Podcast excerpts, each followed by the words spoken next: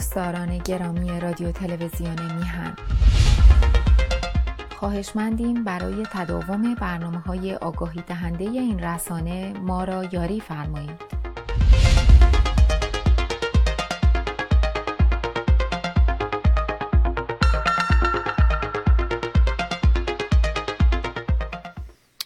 با درودی دوباره خدمت یکایک شما خوبان و نازنینان، سال نو بر همه شما خوبان خجسته باد.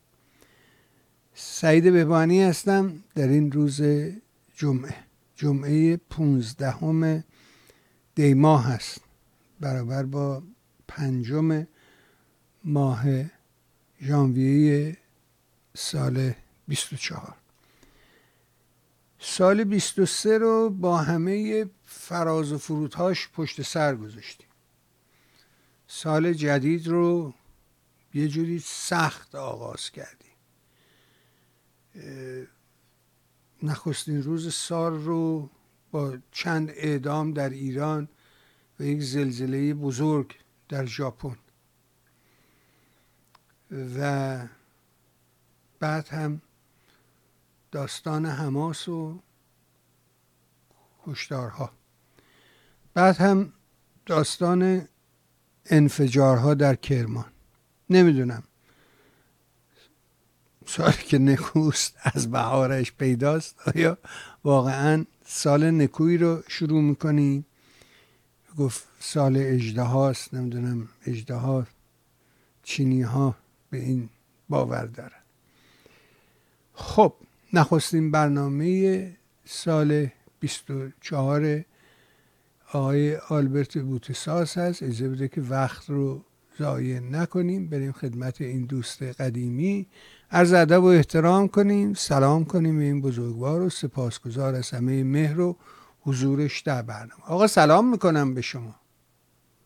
با درود به شما و یکایک بینندگان و شنوندگان در سراسر آمریکا، در اروپا، در ایران عزیز یا هر جای دیگه که صدای ما رو میشنوند، چون میدونم برنامه در کشورهای مختلف شنیده میشه، صحبت میشه، پیام‌هایی که میاد برای من ایمیل و اینها. تنها چیزی که هست اینه که هر جایی که صدای ما رو میشنوین فراموش نکنین که این تلویزیون احتیاج به کمک مالی شما یک یکایی که شما عزیزان داره، بنابراین از اون دریغ نکنین. البته یه مقداری فرهنگ ما ایرانی‌ها با اون مسئله دونیشن، بخشش یا دهش، قدری اون آشنایی کامل رو نداره. حالا در یه مقطع زمانی دیگه راجبش صحبت میکنیم، چون بسیار بسیار همونطور که شما گفتید سالی که نکوز از بهارش پیداست. این سال رو با دو جنگ شروع کردیم، جنگ اوکراین و جنگ حماس، و امیدوارم که در همین جا بمونه، چون به نظر میرسه که در اوکراین کم کم اون جنگ داره به پایان خودش نزدیک میشه و پیشروی نخواهد کرد. ولی به نظر نمیرسه که جنگ اسرائیل و حماس فقط در همون منطقه بمونه، به خصوص با نگرشی که جمهوری اهریمنی اسلامی داره نسبت به این مسئله و حوادثی رو که در خاورمیانه ایجاد کرده. بفرمایید.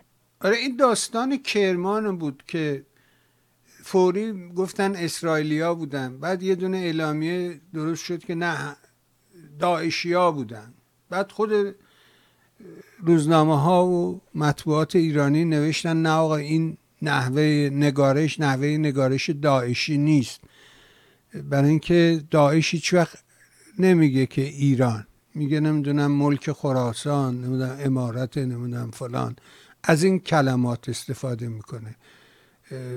هیچ وقت نمیگه کشور ایران، نمیدونم فلان، تا حالا نگفته. این این بنابراین این ترمایی که توی این اعلامیه به کار رفته نشون دهنده اینه که این کار داعش نیست، به هر حال کار هر کی هست کار داعش نیست. اما اینکه اصرار دارن بگن کار اسرائیله، میخوام بپرسم ببینم که شما این قضیه رو چجوری دنبال کردی و آیا واقعا اسرائیل سابقه چنین بمبگذاری هایی رو داشته داره؟ نمیدونم هیچ وقت از این نوع حرکات ازشون سر زده، سابقه‌ای داره نداره، اصلا نگاهت به این داستان چیست؟ بفرمایید. البته من اینطور شروع میکنم که امپراتوری ترور و وحشت خودش هم دچار ترور و وحشت شده. حالا این ترور و وحشتی که در کرمان صورت گرفت که من به یه سری جزئیات اشاره میکنم، در اونجاست که جواب در اون جزئیاته.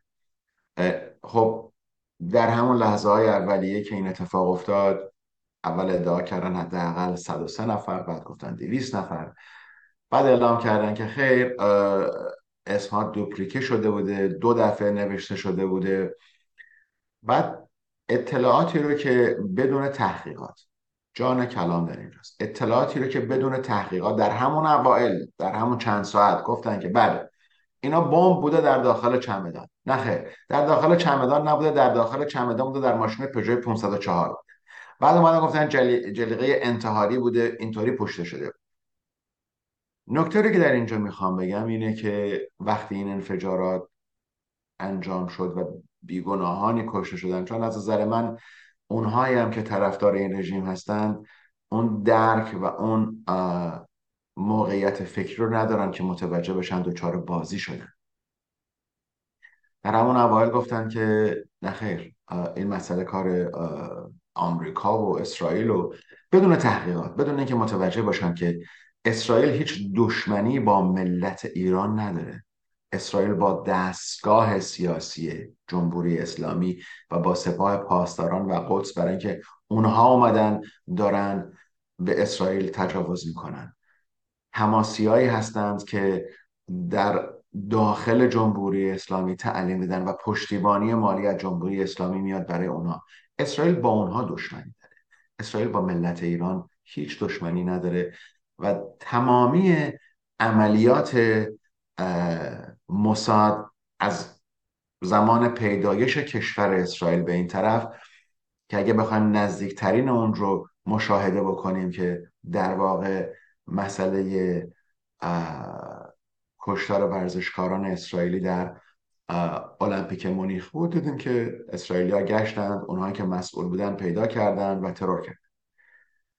این حمله انتحاری کرمان هیچ رد پای اسرائیل و آمریکا رو نداره، برای اینکه این سیستم سیستم داعشی و من میخوام بگم سیستم داخلی، منظورم از سیستم داخلی منظورم جمهوری اسلامی، دستگاه اطلاعاتی و خودشون برنامه‌ای هست. چون زمانی که حماس ببخشید داعش این اعلامیه رو داده، غیر از اون نکته حساسی که شما اشاره کردین که اونها هیچ وقت نمیگن ایران و همیشه بلاد خراسان یا بلاد جاهای دیگر رو میگن، یه نکته در اونجا بود.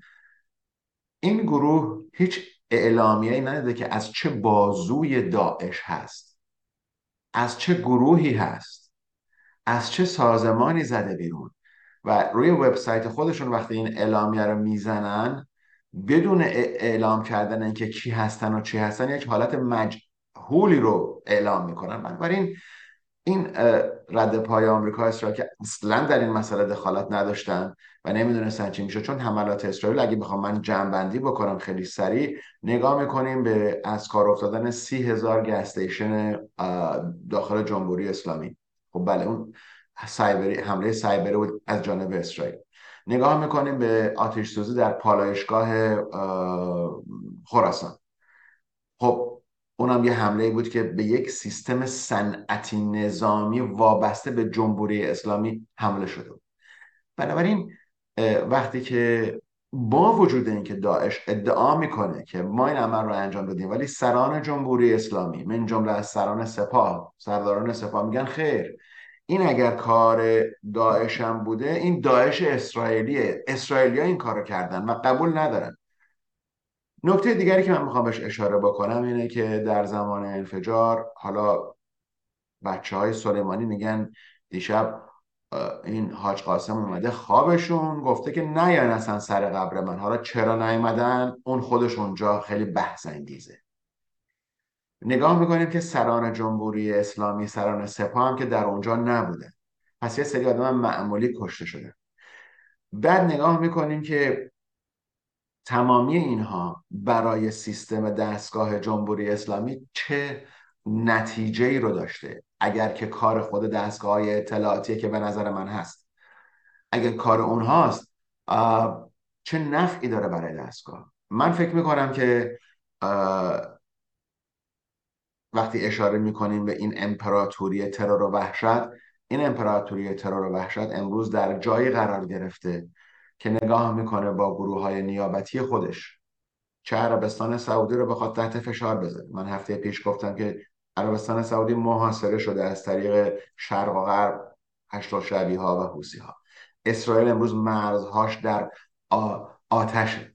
بنابراین تلاش های این جمهوری اسلامی به اون نحوی که میخواست انجام نشده و خواستن نگاه ها رو از روی اون دوربین و از روی اون خواستی که داشتن که روی جمهوری اسلامی باشه بردارن که بله شما فکر نکنید که ما پشت سر این مسائل حمله حماس به اسرائیل، حمله حوثی ها به آبراهای تجارتی هستیم. خیر، ما خودمونم اینجا ویکتیم هستیم، ما خودمونم اینجا تحت حملات تروریستی قرار گرفتیم. ببینین چند نفر کشته شدن، ببینین چه اشکالاتی پیش اومده. بنابراین این ساده ترین جواب و قانع‌تر قانع‌ترین جواب هستن اینجا. چرا؟ برای اینی که داریم میبینیم که این سیستم، حالا اگر این گروهی که داعش داره میگه گروهی باشه که خودشون درست نکرده باشن یا اون وبسایتی نباشه که خودشون دارن تعلیق میدن، تمامی اینها اینه که غیر از اون نکته حساس که داعش اعلام نکرده چه گروهی هست، این نتیجه گیری رو میتونیم انجام بدیم که دستگاه اطلاعاتی جمهوری اسلامی اگر برنامه ریزی داخلی رو میکنه یا گروه ها، گروه هایی رو دارن که در واقع این کار رو براشون انجام میدند که بخوان نشون بدن در داخل ایران هم حملات انتحاری هست. من نمیخوام الان وارد اون مسئله بشم که سران داعش در جمهوری اسلامی زندگی میکردن و هنوزم تعدادشون هستن در اونجا که دارن زندگی میکنن. بنابراین این گروه ناشناس که مسئولیت این حمله رو به عهده گرفته، میتونیم بگیم که یکی از گروه‌های ساختگی یا تحت کنترل جمهوری اسلامی هست و نشانه هایی که در این حملات انتحاری کرمان و زمان خاصی که در این حملات گرفته شده نشانگر یک مسئله است که برای دستگاه جمهوری اسلامی به خاطر مشکلاتی که حالا در انتخابات در نمیدونم چهلم این مسئله میشه بیست و دو بهمن، تمامی اینا رو که بخوایم جمع‌بندی بکنیم میتونیم ببینیم که جمهوری اسلامی تکیهگاه تروریسته. جمهوری اسلامی کشوریه که تروریست رو پرورش میده، میسازه و به دنیا معرفی میکنه. البته محدودیت‌هایی هم داره. تمامی اینها اینه که تمامی اثر اینجا اثر انگشت جمهوری اسلامی در برنامه ریزی این حملات و کشتار مردم بیگناه بوده. ولی نکته‌ای که هست اینه در داخل جمهوری اسلامی زمانی که سران سپاه شروع به صحبت کردن میکنن و این رو گردن اسرائیل و آمریکا میندازن، زمانیه که ما باید توجه بکنیم اون برای مصرف داخلی بوده و اون زمانیه که اینها دارن نشون میدن که برنامه ریزی های آینده‌ای رو داشتن از این حملات. متاسفانه عده زیادی جون خودشون رو از دست دادن، عده زیادی مجروح شدن. ابراز همدردی میکنیم با همه همیهنانمون، ولی این رژیم شرور برنامه‌هایی رو داره و متاسفانه رو باید بگم که برای هیچ یک از شهروندان ایرانی ارزشی قائل نیست، برای جان شهروندان ایرانی ارزشی قائل نیستن، چون این جمهوری فقط برای حفظ مقاصد خودشون در داخل منطقه و ایجاد شر و ایجاد مشکل برای همسایگان و در خلاصه اینم بگم که ایجاد یک سری بی‌ثباتی در کشورهای همسایه بدون اینکه اون دولت‌های اون کشورها سقوط بکنن. نقش گروه‌های نیابتی در اینجا دقیقاً همین اینه که داره انجام میشه، ولی به نظر من یک بازی داخلی بود و خواستن نشون بدن که جمهوری اسلامی هم مورد حمله تروریستی قرار گرفته و بزرگترین کشتار بعد از انقلاب در این تاریخ بوده. بفرمایید.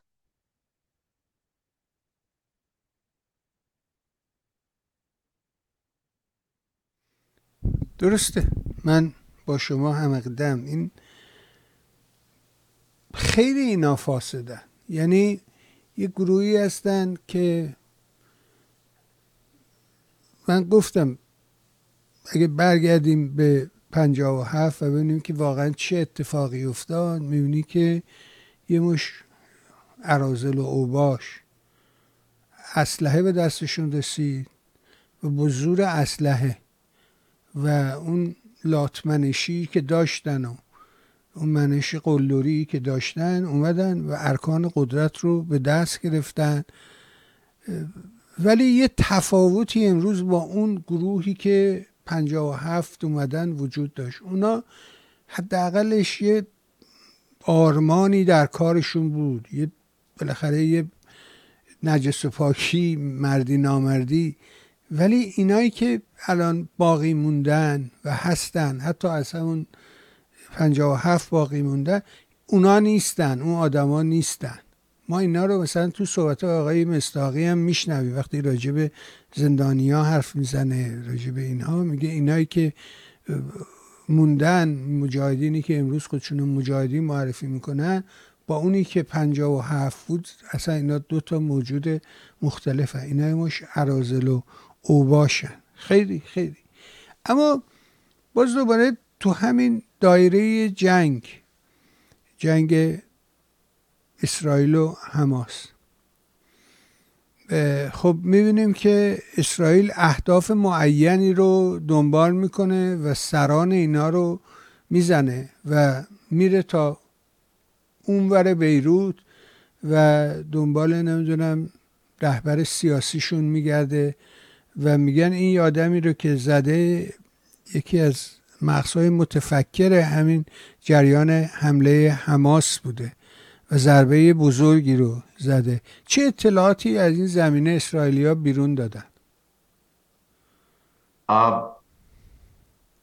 ما در این هفته که گذشت، حالا غیر از این مسئله انفجارات انتحاری در کرمان، مسئله که حداقل خاورمیانه رو دوچار نمیخوام بگم یک سورپرایز کرد، ولی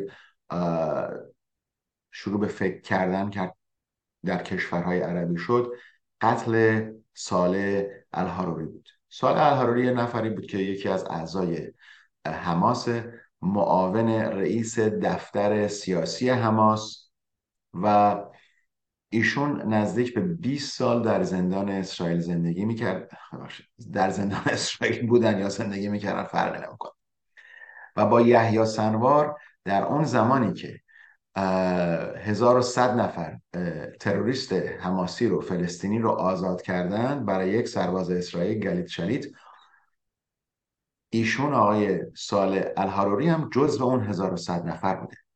یحیی سنوار دو سال قبل از صالح العاروری که بهش میگن شیخ صالح دستگیر میشه و اینا در زندان با همدیگه بودن، هر دو به زبان عبری تکلم کامل دارن، تلویزیون ها مطبوعات رو دنبال میکنن و از حوادث داخلی اسرائیل کاملا آگاه هستن.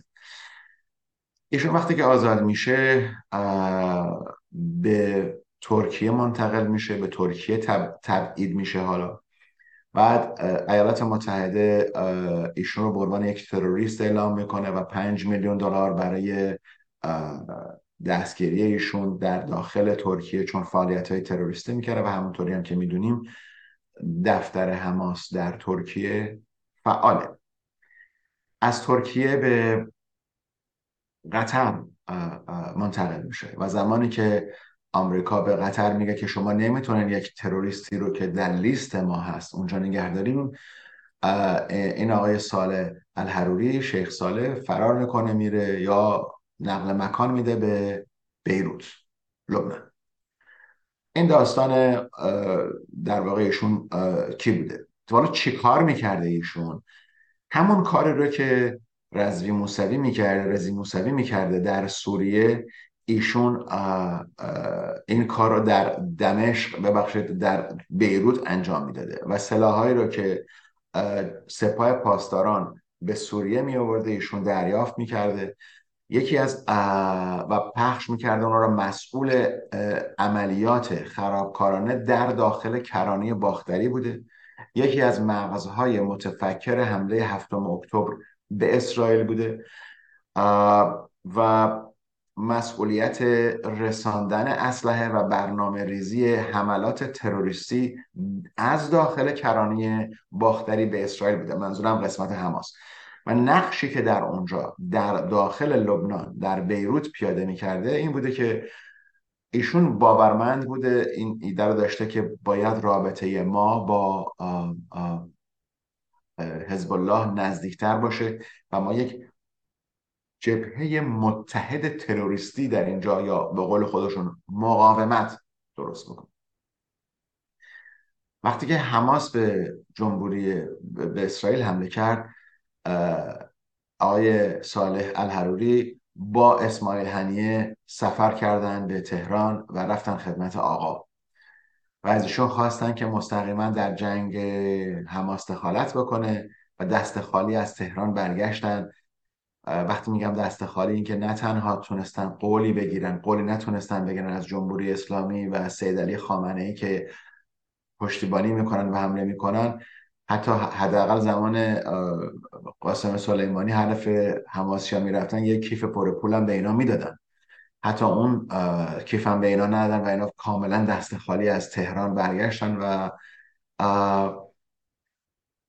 مقامی که این شخص داره میتونیم بگیم که بزرگترین ضربه به حماس از نقطه نظر کادر رهبری سیاسی نظامی زده شده.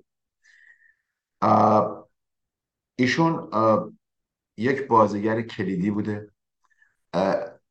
وقتی من گفتم ایشون با یحیی سنوار بوده، چون یحیی سنوار و ایشون هر دو از تندروهای مذهبی هستن. تو گروه حماس اون تندروی مذهبی رو داره و رابطه نزدیکی داشته با حزب الله، طرفدار حتی همکاری‌های سه جانبه یعنی سوریه، حزب الله و در واقع حماس بوده و اون چیزی رو که همیشه جمهوری اسلامی و سرانش به عنوان مسئله مقاومت میگفتن، ایشون یکی از اون توریسیان هایی بوده که میخواستن این برنامه به یک جبهه قوی تری تشکیل بشه. خارج از نوار غزه ایشون معاون اسماعیل هنیه به حساب می اومده. البته خب در اینجا اختلاف زیادی بین یحیی سنوار و اسماعیل هنیه و کادر رهبری سیاسی هست. حزب الله به ایشون هشدارهای زیادی رو داده بوده بعد از هفتم اکتبر و از روزی که حمله هفتم اکتبر انجام شده بوده، این صالح العاروری به محل دفتر کار خودش در جایی که کشته شد نرفته بوده و همون روزی که همون شبی که تصمیم میگیره برگرده، برای اینکه دیگه دیدن که خب الان سه ماه از جنگ گذشته، اسرائیل هم که کاری نتونستن بکنن، با وجود اینکه دستگاه اطلاعاتی حزب الله بهشون میگه اگه برگردی توی اون دفتر میکشن شما رو، به محض ورود شاید حدود یک ساعت یا دو ساعت بعد اینکه اسرائیلیا مطمئن میشن ایشون در دفتر خودش قرار داره، هنوز هم معلوم نیست که پهپاد حمله کرده یا هواپیمای نظامی اسرائیل بودن با پرتاب سه یا چهار موشک. ببخشید اینا دفتر یا دفترش رو در اون ساختمان میزنن و این منطقه‌ای که صالح العاروری درش بوده جاییه که یکی از امن‌ترین قسمت‌هایی که حزب الله زیر کنترل کامل خودش داره. درست همونطوری که سید رضی موسوی رو کشتن که در محله زینبیه بود و در محلی بود که سپاه پاسداران به قول معروف مگس هم یه برابر نمیتونست بره، ولی خب اسرائیل با این دو ترور نه تنها به جمهوری اسلامی بلکه به حسن نصرالله این هشدار رو داد که ممکنه تا الان زنده باشیم ولی ما میدونیم شما کجا هستید. بنابراین حذف این شخص و شش نفر دیگه از کسانی که در داخل دفتر ایشون بودن به نظر میرسه که اسرائیل اون تهدیدی رو که از طرف نتانیاهو و وزیر دفاع اسرائیل شده که ما تمام کسانی که پشت این برنامه حمله هفتم اکتبر بودن رو به سزای خودشون خواهیم رساند. در اینجا به نظر میرسه که پشت پرده دولت قطر از اسرائیل خواسته فعلا مشعل و هنیه رو کنار بذارن، چون این دو نفر در داخل قطر هستن و اسرائیل حالا این قول رو داده یا نداده من نمیدونم، اون اطلاعات در دست نیست، ولی به نظر میرسه که امروز شاخه یا دفتر نظامی اطلاعاتی اسرائیل با همکاری دستگاه‌های اطلاعاتی کمر به قتل مسببین و کسانی که به اسرائیل حمله کردن و هزار و دویست نفر رو قتل عام کردن با حملات وحشیانه، به نظر میرسه که دنبال یکایک که اینها هستند و تا الان هم موفقیت‌های زیادی رو به دست آوردن و من فکر می‌کنم اتفاق دیگری که خواهد افتاد اینه که در تمامی سال دو هزار و بیست و چهار این حملات ادامه خواهد داشت در هر جا که اینها باشن. فرقی هم نمی‌کنه آینده حماس در غزه چه خواهد بود، آیا سر کار میمونن یا نمیمونن،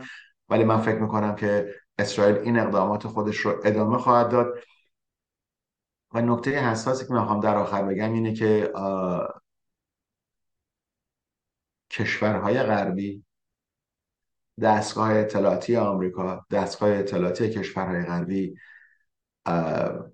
نه تنها محکوم نکردند، نه تنها به این حملات در واقع به طور خاموشی دارن عمل میکنن، من فکر میکنم که همکاری هایی هم با دستگاه های اطلاعاتی اسرائیل میکنن و اطلاعاتی رو که اگر فکر میکنن به نفع اونها باشه در اختیارشون میذارن. به نظر میرسه که اشتباهاتی که دولت اسرائیل در پانزده سال و شانزده سال گذشته کرده، نه تنها آزاد کردن این قاتلین از زندان بوده، اجازه داده که حماس در غزه و حزب الله در لبنان، در جنوب لبنان بتونن جای پای قوی رو برای خودشون پیدا بکنن. چون من فکر نمی‌کنم که دیروز یا پریروز یا دو سه ماه پیش اینا از صالح العاروری مطلع شدن یا از اون سید رضی موسوی مطلع شدن، خیر، اینا میدونستن کجاست، منتها تا زمانی که اونها خسارتی به اسرائیل وارد نکرده بودن، قصد اسرائیل فقط نابودی مسئله سلاحایی بوده که وارد می شده و در دو هفته سه هفته گذشته هواپیماهای باربری سپاه پاسداران سلاحای بیشتری رو برای حزب الله در واقع آورده و خیلی از این سلاحا رو حزب الله می‌خواسته از طریق همین شخص به حماس برسونه، از طریق دریا یا از طریق اردن یا از طریق حالا مرزهای دیگری که میتونسته وارد مصر بشه. و به نظر میرسه هنوز هم از راه غزه سلاحایی داره، از راه مرز مصر و غزه سلاحایی داره وارد اونجا میشه و فکر میکنم که قتل این شخص مشکل بزرگی رو هم برای حماس، هم برای حزب الله و هم برای سپاه پاسداران در داخل سوریه ایجاد خواهد کرد. بفرمایید.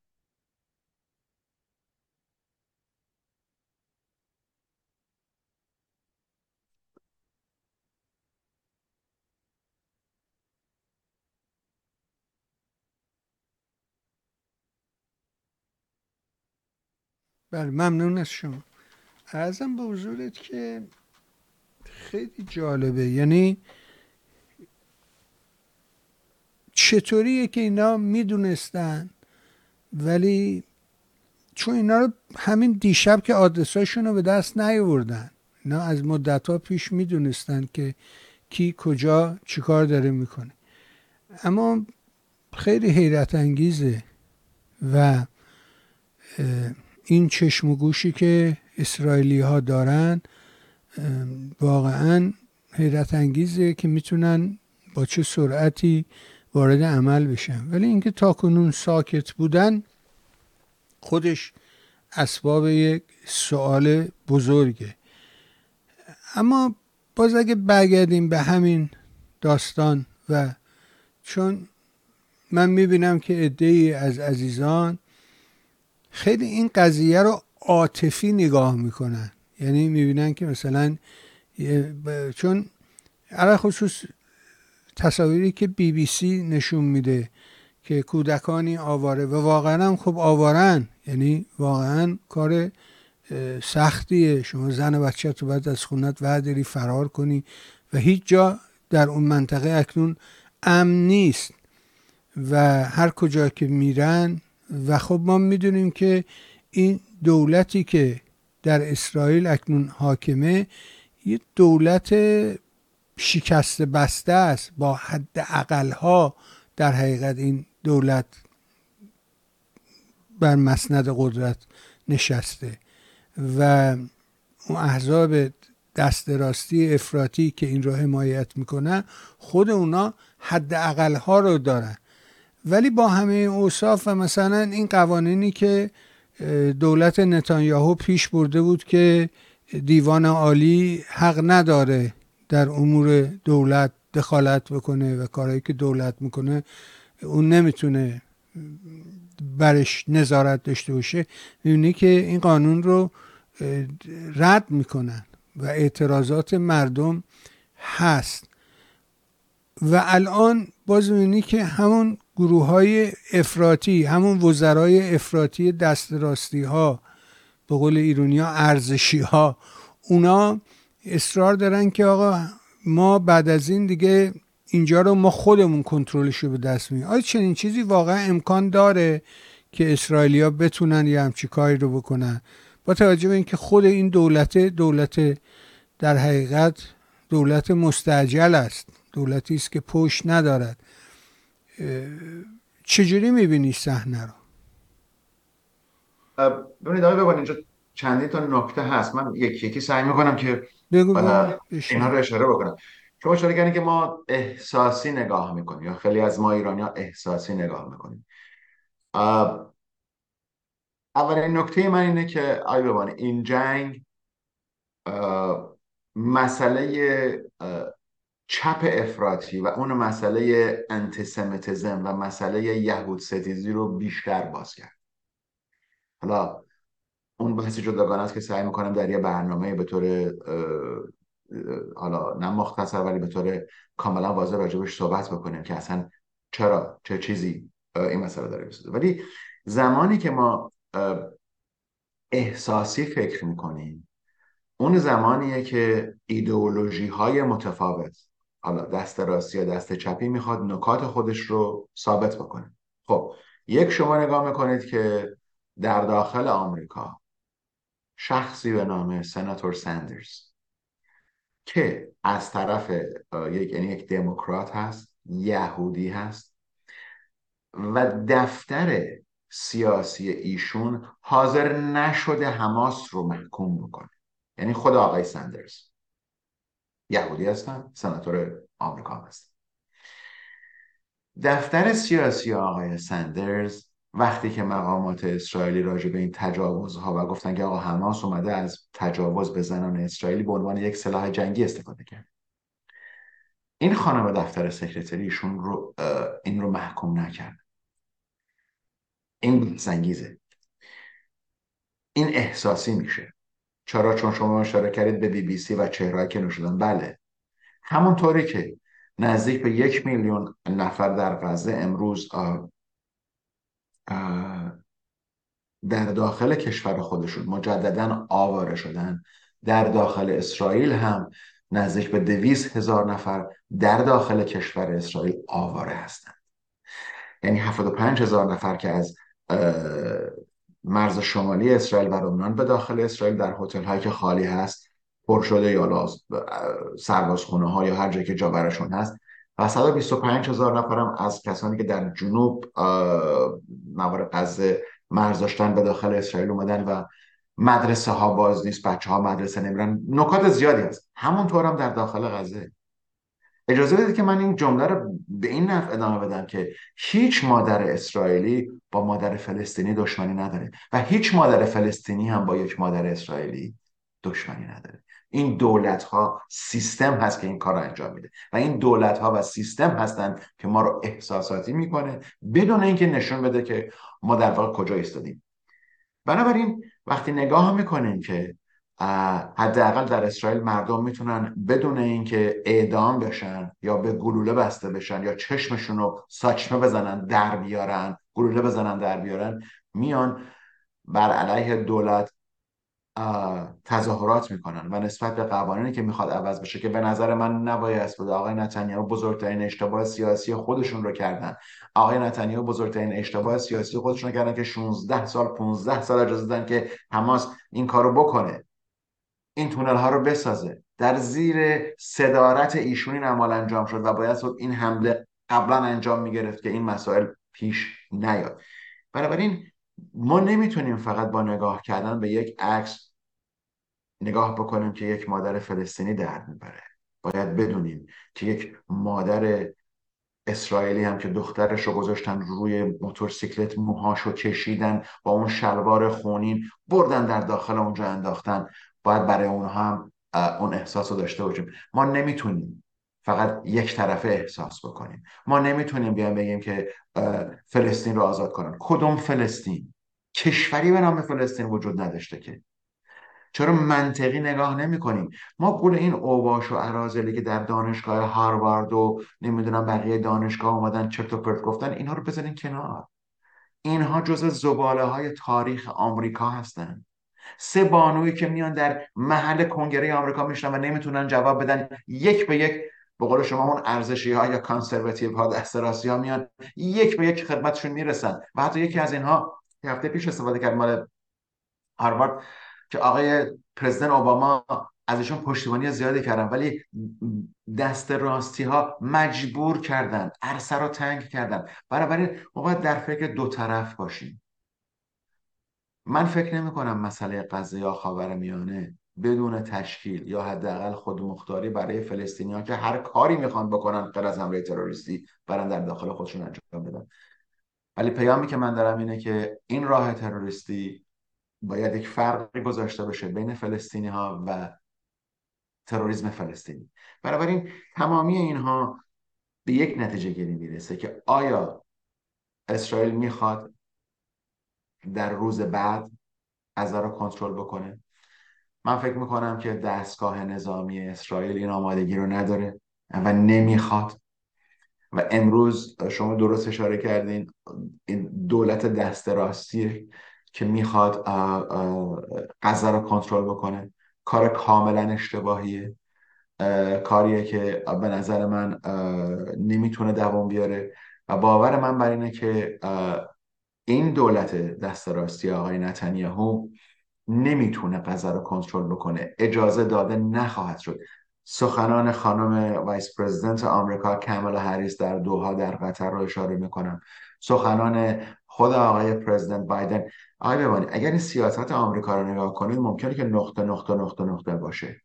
کلماتی رو میگن، پشتیبانی میکنن از اسرائیل و و و و سلاح میدن، پول میدن، همه این هست.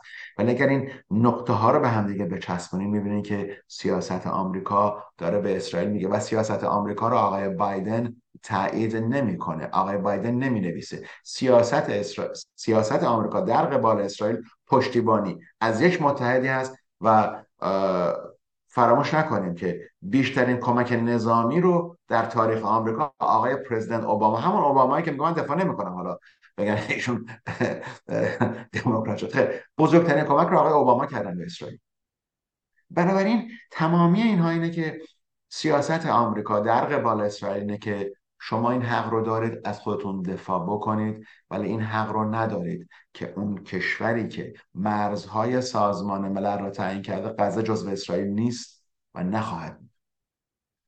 همونطوری که اونهایی که میان در این خیابون‌ها ریختن همین اراذل و اوباش که هی میگفتن free Palestine from the river to the sea، که خودشون مثلا نمیدونن از کدام رودخونه تا کدام دریا هست، ازشون سوال بکنین نمیدونن. اینا بچه های بی سوادی هستن که فقط تحت یه سری برنامه های به نظر من چپ افراطی بین‌المللی در خیابان ها ریختن و این تظاهرات رو کردن. بنابراین نکته در اینجاست که حق یک ملت باید داده بشه و اون حق ملت فلسطین هست.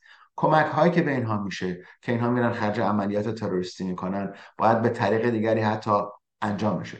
باور من بر اینه که آینده غزه به این نحو انجام خواهد شد. یعنی روز بعد از یک یک گروه نظامی متحد شامل نیروهای آمریکایی، نیروهای به نظر من از انگلستان و کشورهای عربی مرزهای اسرائیل و غزه رو در اونجا میان مناظره میکنن و امروز پشت پرده آقای تونی بلر، نخست وزیر سابق انگلستان، داره در اونجا فعالیت میکنه، مسافرت‌هایی به اسرائیل کرده، با آقای نتانیاهو و سران نظامی آمریکا، سران نظامی اسرائیل صحبت کرده و به همون نحو با سران نظامی آمریکا صحبت کرده.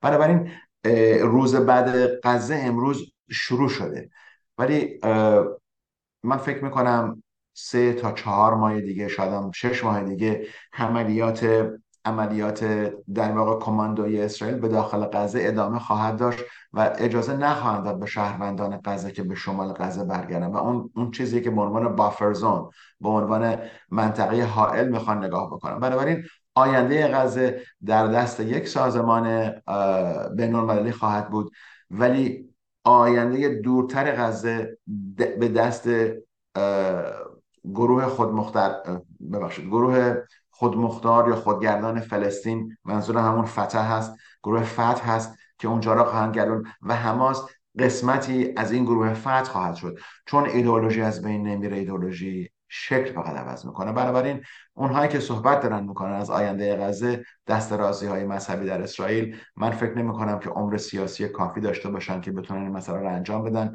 و این عمل انجام نخواهد شد. ایالات متحده آمریکا این اجازه رو به اسرائیل نخواهد. بفرمایید.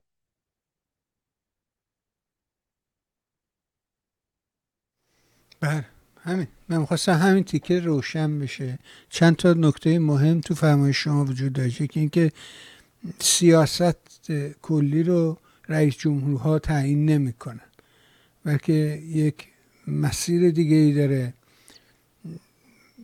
از تینک تانک ها، دانشگاه ها، از همه این مجاری عبور میکنه تا عمارت کنگره و لابی های کنارش، همه یه مجموعه هستن که سیستم رو میسازن. در حقیقت سیستمه که حرکت میکنه، نه شخص.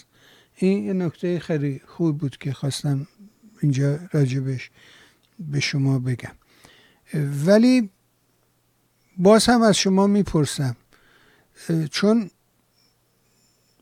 آیا برگردیم به داستان، چون صحبتی که بود این بودش که برنده واقعی این جنگ کسی نیست جز پوتین، برای اینکه تمام دوربین ها، شما در مقدمه یه اشاره‌ای کردید، از اوکراین چرخید و رفت تو تاریکی و الان ما میبینیم که روسا اونجا از پهباد نمیدونم ایرانی تا موشک کره شمالی بر علیه مردم بیچاره دیگه‌ای در یه نقطه دیگه دنیا دارن استفاده میکنن.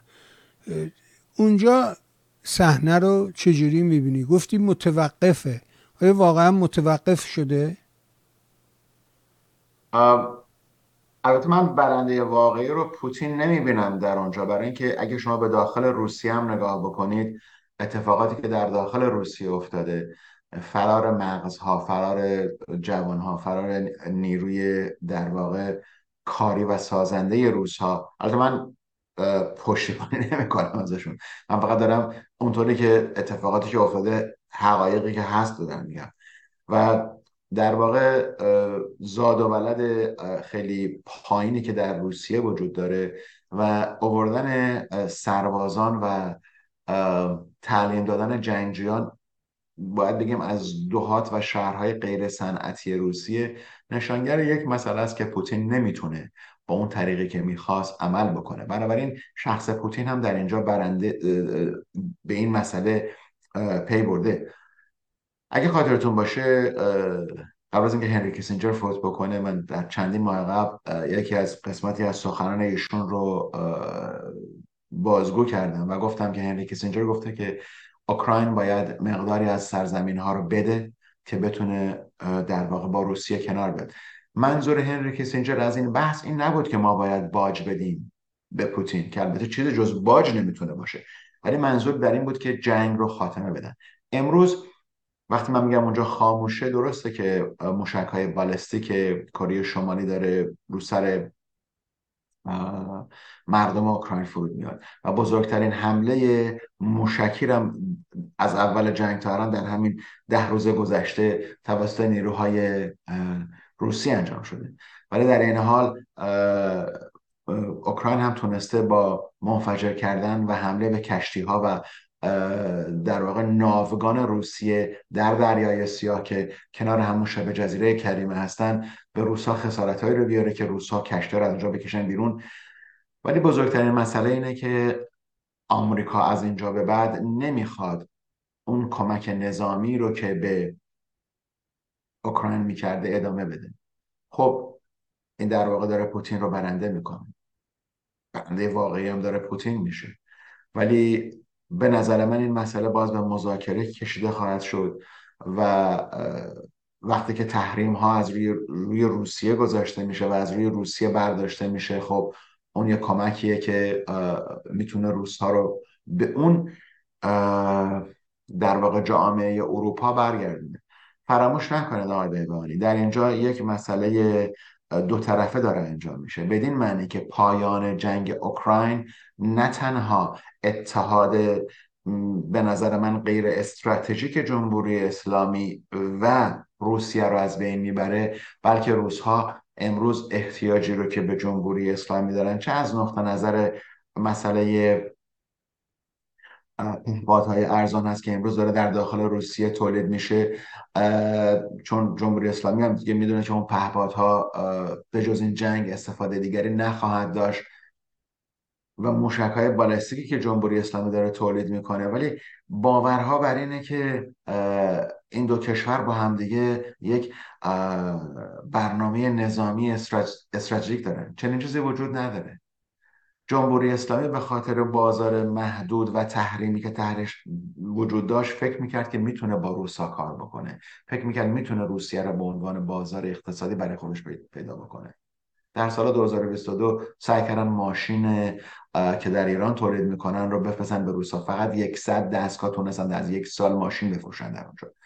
خواستن کالاهای دیگری رو در اونجا بفرستن. رقبای زیادی برای بازارهای روسیه هست، از ترکیه گرفته تا کشورهای سابق بلوک شرق. بنابراین قصد آمریکا بر اینه که اوکراین رو متقاعد بکنه.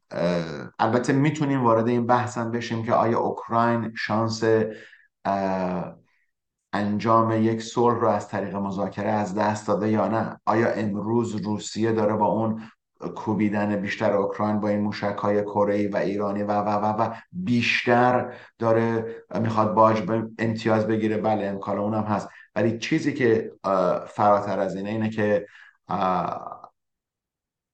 حداقل سیاست آمریکا در چند ماه آینده بسیار روشن، صلح در اوکراین، شکستن اون حالا هر برنامه‌ای که تعهد نظامی یا همکاری نظامی جمهوری اسلامی و روسیه است. و می‌بینیم که اگر اوکراین رو از معادله بکشیم بیرون، جمهوری اسلامی بیشتر منزوی میشه. بنابراین بازی‌هایی که داره ادامه پیدا میکنه، من فکر میکنم که بیشتر از این جنگ اوکراین پیش نخواهد رفت، چون اون سرزمین رو که روسیه گرفته از نقطه نظر من پس نخواهد داد. بنابراین اوکراینی‌ها باید قبول بکنن که یه چیزی رو از دست میدن.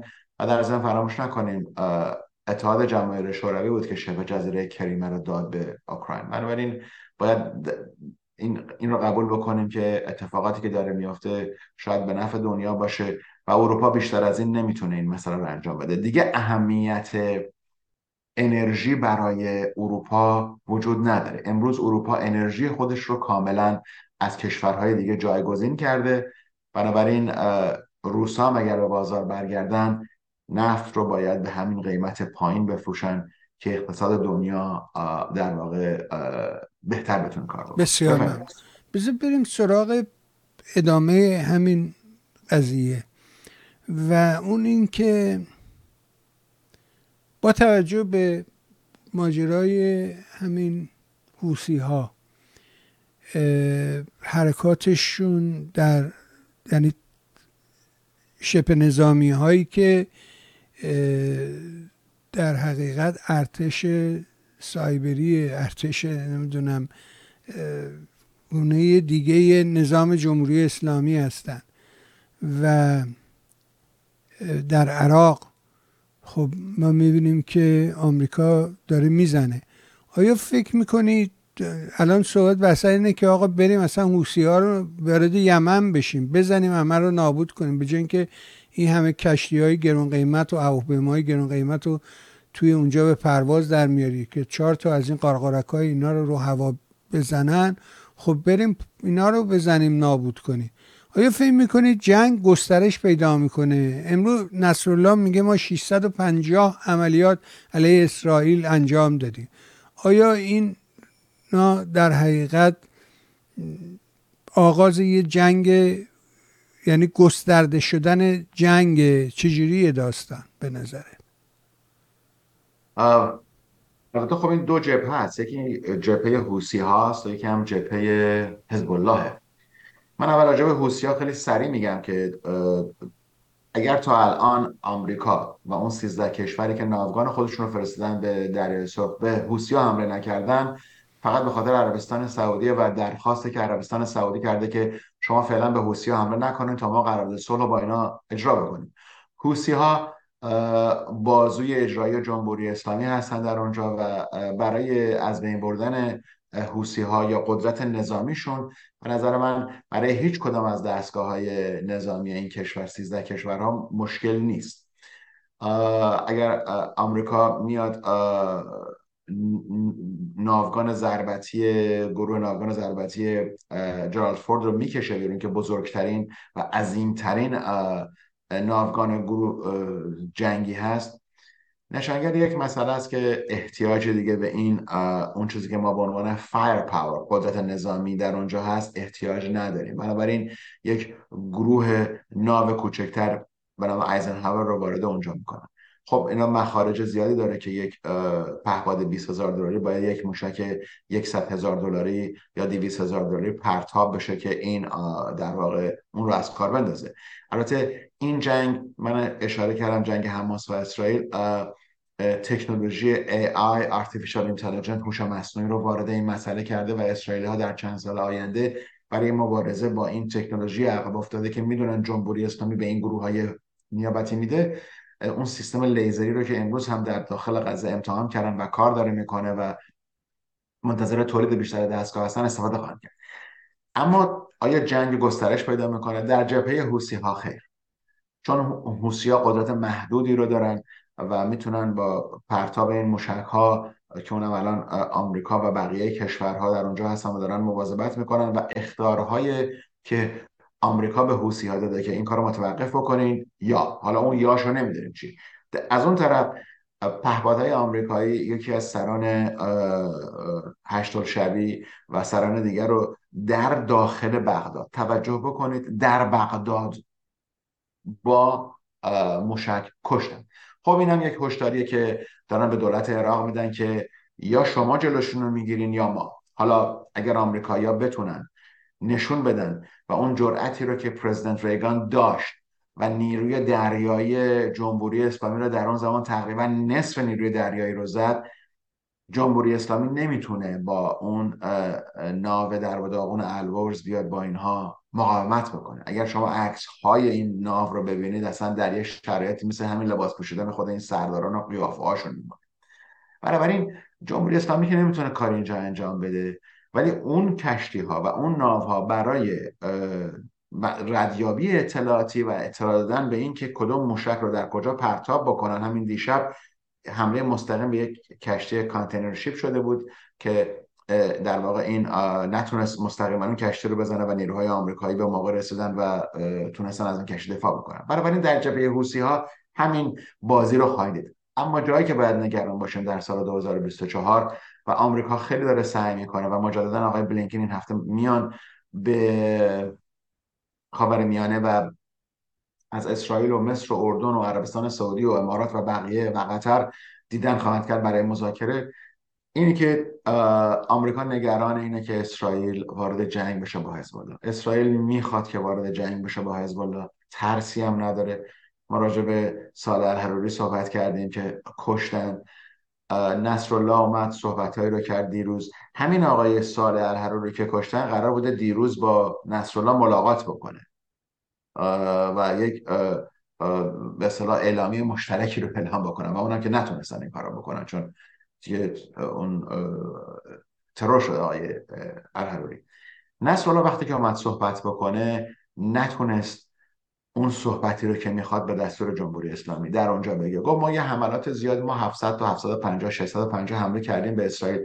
این حملات حملاتی بوده که بسیار محدود بوده. اسرائیل از عربستان سعودی، از آمریکا و از خود دولت لبنان خواسته که اگر میخواین جلوی حمله ما رو بگیرین، نیروهای گروه رضوان حزب الله که نیروهای به اصطلاح نخبه هستند که اومدن در مرز اسرائیل، باید تمامی نیروهای حزب الله بر اساس قطعنامه هزار و هفتصد و یک که در سال دو هزار و شش امضا شده باید برگردن به مرز رودخانه لیتوانی. این رودخانه در چهل پنجاه کیلومتری مرز اسرائیل قرار داره و نیروهای حزب الله نوسوده از اونجا می اومدن پایین‌تر و ده هزار نفر نیروهای سازمان ملل که در اونجا هستن باید در اونجا قرار بگیرن، ولی حزب الله اومدن و اونجا برای خودشون داستان درست کردن.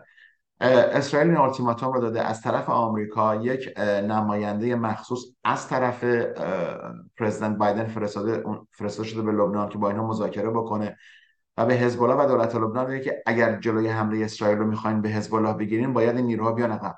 نیروهای حزب الله مقداری عقب نشینی کردن، شاید اندازه ده کیلومتر، و تعدادی از شهروندانی که در اون مرزها بودن رو کنار بردن. ولی یه نکته در اینجا وجود داره و اون اینه که همون تونل هایی که ما عکساشو داریم در غزه میبینیم، داره نشون داده میشه که بزرگترینش همون تونل بود که برادر یحیی سنوار درست کرد که با ماشین میرفتن تو.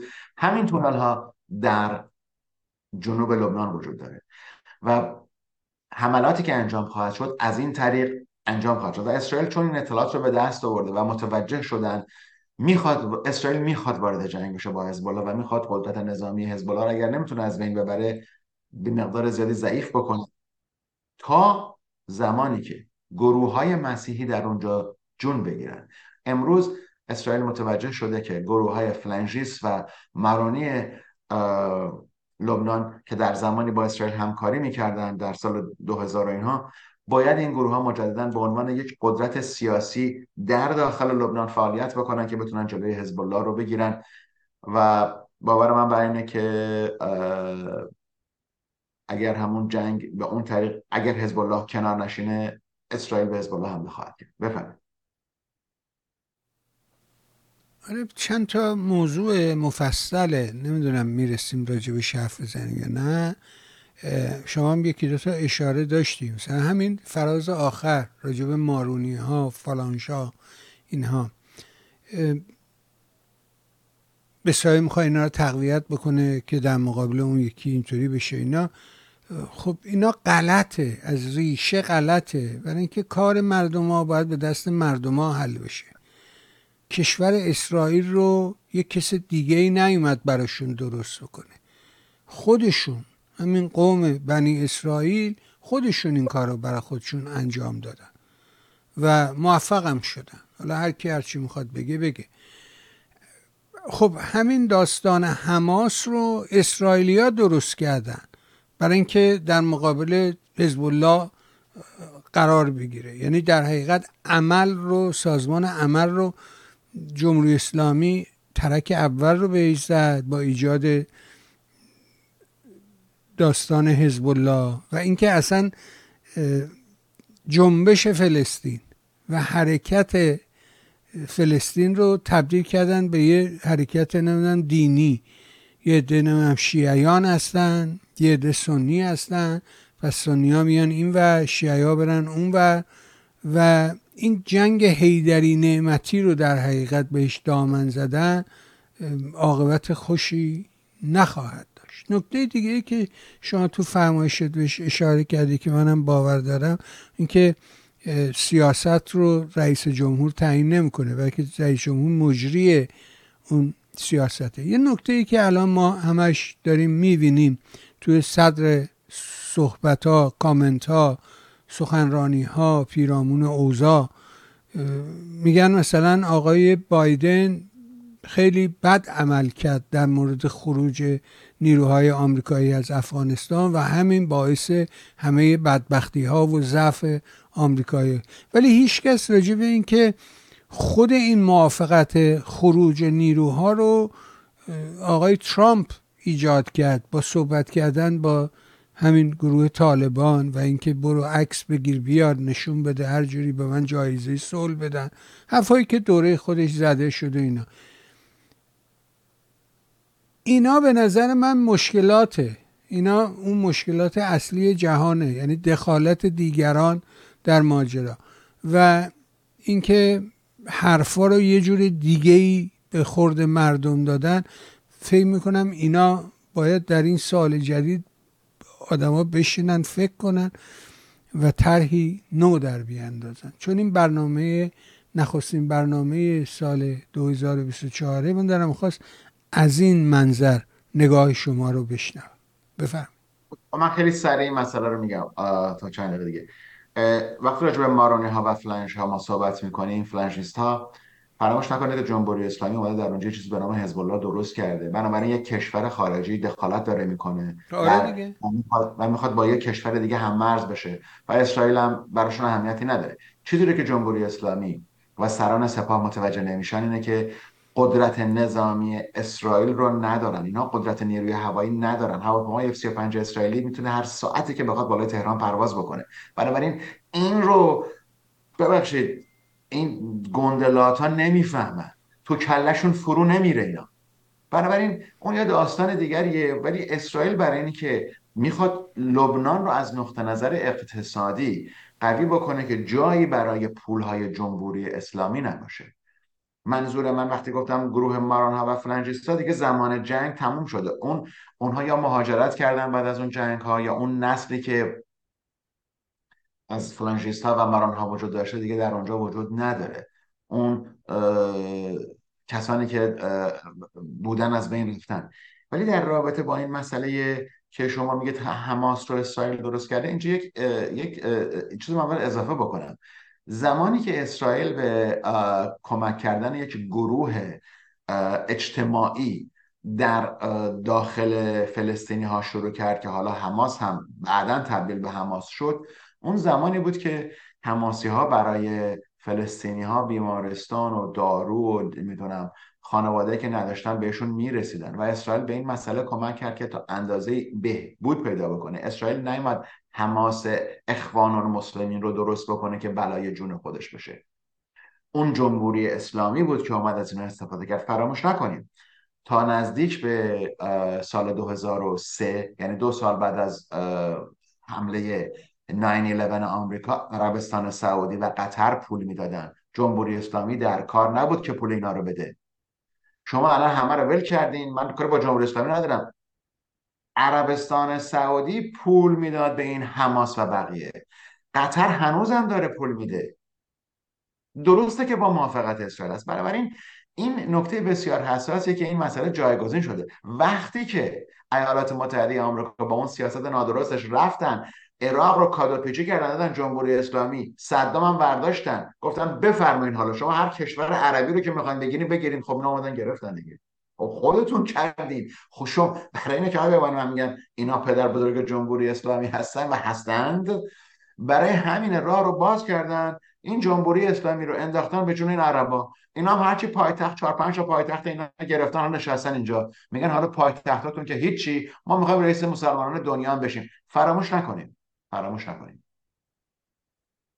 کاری که جمهوری اسلامی کرد در تاریخ هزار و چهارصد ساله اسلام هیچ کسی انجام نداده، بدین معنی که اومدن یک چیزی رو به عنوان ولایت فقیه با این سیستم آخوندها یک استراتژی فرانکشتاین یک چیزی رو درست کردن که خودشون هم دونن چجوری هست، چجوری باید عمل بکنه. داخل جمهوری اسلامی دارن میگن.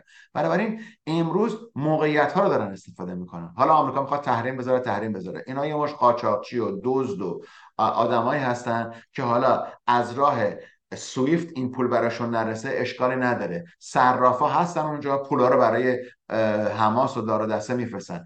بانک نباشه پول نقد میفرستن. در سال دو هزار دستگاه اطلاعاتی اسرائیل موساد ماشینی رو که پنج میلیون دلار از داخل مصر پول نقد گرفته بود، پولی بود که عربستان سعودی داده بود، داخل یک جیپ بود، وارد غزه شد. اسرائیلیا اون جیپو زدن که اون پنج میلیون دلار سوخت. اینا براشون پنج میلیون دلار رو برگردونن، ببرن در داخل مصر عوض بکنن، پول خوب بیارن. اسرائیل هنوز با ستلایت دنبال اینا بودن. برابر تمام اینها بازی‌هایی که داره دست به دست میشه، عوض میشه. و من نکته رو که میدونم اینه که حداقل اگر عربستان از این مسئله بعد از سپتامبر یازده هم کنار کشید، متوجه شد که با آمریکا نمیتونه شوخی بکنه و اونها اون کشور پرجمعیتی مثل جمهوری اسلامی نیستند که آمریکا بخواد به هم بریزه. بنابراین آمریکایی‌ها سعی بر این دارن که با جمهوری اسلامی کنار بیان، شاید بتونن وضع خاورمیانه خوب بشه. من کاملا این مسئله رو بعید میبینم و در این سال هم متاسفانه همونطور که گفتیم با دو جنگ شروع شده و با این مسئله که در خاورمیانه است و به نظر من چون سال انتخاباتی در آمریکاست، تغییری در هیچ جا انجام نخواهد شد. مسئله کنترل جنگ و مسئله در انگلیسی میگیم keeping the status quo، یعنی اون آره شرط موجود، بله شرط موجود رو فقط حفظ بکنه و این اتفاقی که به نظر من در این سال خواهد افتاد. بفرمایید. آره، ولی ما یه پدیده‌ای رو پیدا کردیم به نام هوش مصنوعی ای آی. امیدوارم این کمک کنه به سیاستمدارا بالاخره یه طرحی نو در بیاندازن. بذارید مثل همیشه آخرین پرسش رو بذاریم به وضعیت آمریکا. انتخابات، سال انتخابات، سال مسخره بازیه. خیلی پوری که تو این داستان خرج میشه خیلی عجیب و غریبه و بشنویم از شما که بالاخره سرنوشت آقای ترامپ، این دوست و یار شما، چی شد در حالی که خودت میگی که رئیس جمهور نقشی در سیاست نداره، ولی شیفتگی رو نسبت به این آدم رو نمیتونم برای خودم حل کنم. بفرم. در قسمت قبل شما راجع به هوش مصنوعی صحبت کردید آقای بانی. سخن آخر رو در دنیا برای این جنگ ها بارها من گفتم، American Military Industrial Complex. اونها سخن آخر رو میزنن، سازمان ها و شرکت هایی که اسلحه تولید میکنن. اما در رابطه با انتخابات آمریکا، خب امروز سیاست حزب دموکرات آمریکا و کاخ سفید برای نگه داشتن کاخ سفید در چنگ دموکرات ها اینه که آقای ترامپ رو، اسم آقای ترامپ رو از روی ورقه های رأی اولیه‌ای که در از ماه مارچ شروع میشه بردارن. خب دو ایالت، یکی ایالت کلرادو، یکی هم ایالت مین. در ایالت کلرادو از طریق دادگاه عالی اون ایالت این مسئله رو برداشتن و در ایالت مین اون خانمی که مسئول انتخابات در اونجا هست، سکرتری استیت، گفتش که این آقای ترامپ رفته در ششم ژانویه دو هزار و بیست کارهای ضد دولتی کرده، کارهایی کرده که باعث باعث اغتشاش و شورش در آمریکا شده، نباید اسمش این مسئله باشه. من فکر میکنم که دادگاه عالی آمریکا مجبوره که رأی خودش رو بده. نکته تأسف‌آمیز اینه که به جای اینکه مردم، حالا چه شما ترامپ رو دوست داشته باشید چه دوست نداشته باشید، ایشون از نقطه نظر قانونی اومده اسمش رو، حالا پرزیدنت سابق آمریکا هستن، اسمشون رو در این انتخابات گذاشتن. اگر کسی دوست نداره بهشون رأی نمیده، اونام که رأی نمیارن خب یه نفر دیگه انتخاب میشه. در هر حال اتفاقی که داره میفته در اینجا اینه که دادگاه عالی آمریکا بیشتر و بیشتر در انتخابات آمریکا داره دخالت میکنه که به نظر من کار غلطیه، چون بازم میگم صندوق آرا اسمش روشه، صندوق آرا، نه صندوق دادگاه. بنابراین آقای پرزیدنت ترامپ شانس بسیار عالی رو دارن برای اینکه رئیس جمهور مجدد آمریکا بشن و ترس دموکرات‌ها از همینه و امکان این که در لحظه آخر در اون کانونشن دموکرات‌ها که در فکر می‌کنم آگوست داره انجام میشه، آگوست همین سال، ممکنه کس دیگه رو بیان جای آقای پرزیدنت بایدن بذارن. ولی خب آقای بایدن تا الان خودش رو در اون جای نگه داشته. به نظر من سیاست ایشون در خاورمیانه درسته. حالا رئیس جمهور آمریکا قدرتمندترین کشور آمریکاست. ما نمیتونیم بگیم که اینها تعیین کننده سیاست نیستن. سیاست رو بر اساس تحقیقات و بر اساس اتفاقاتی که میفته و بر اساس ایدئولوژی هر حزبی درست میشه.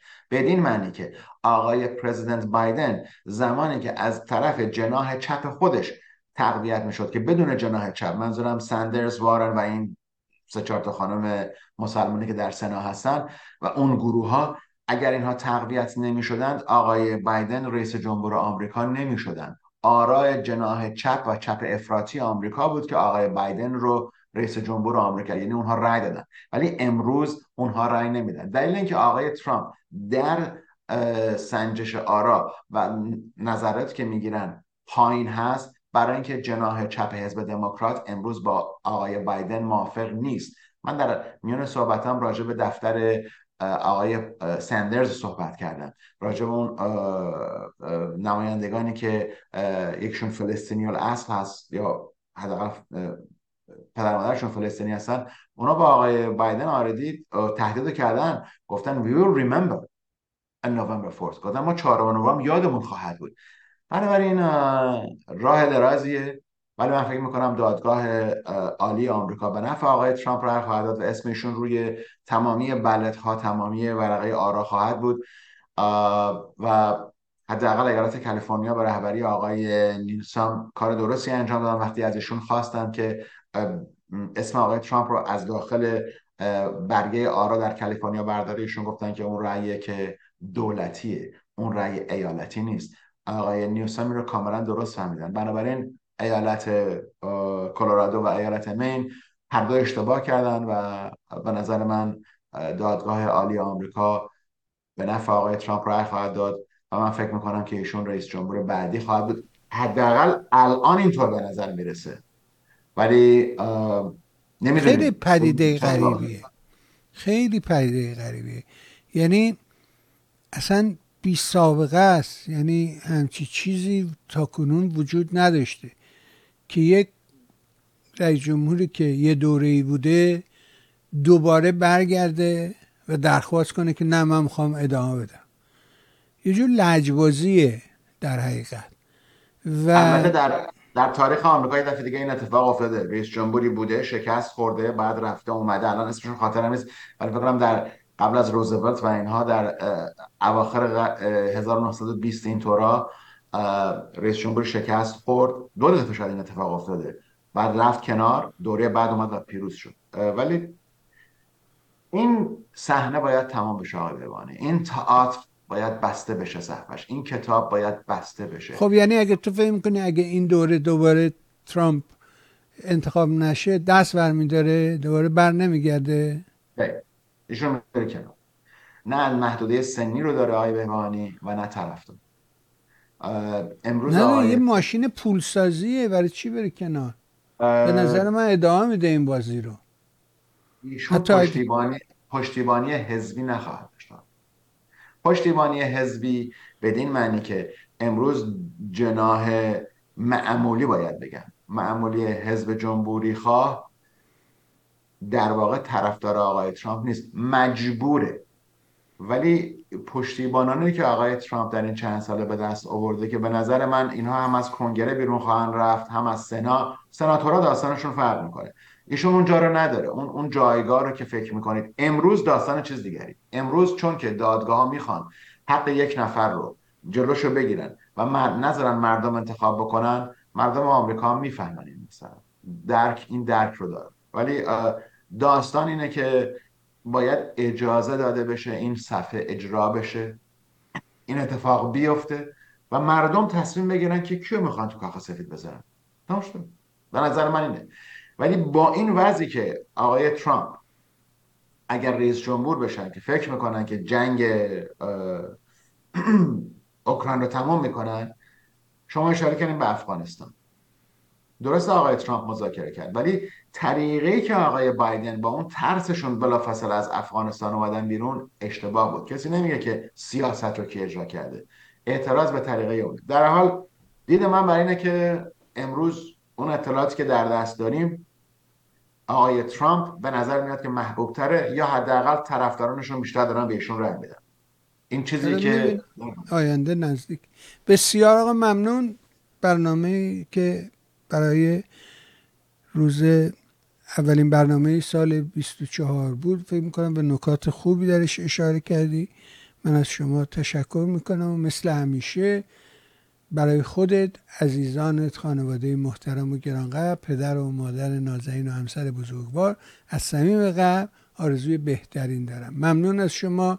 سال نو بر تو خجسته باد. متشکرم. با سپاس و بدید. ممنون شما. به‌ها شنیدیم دوستان فرمایشات آقای آلبرت و امیدوارم گفتگوها کمکی به ما کرده باشه. اگر این برنامه چون سایر برنامه مورد توجه شما هست، مهر کنید و سایت میهن رو به دوستانت معرفی کن. از همه همراهی و همدلیتون نازنینی سپاسگزارم. در انتظار حمایت‌های مالی شما نازنینان نیز هستیم. متشکرم.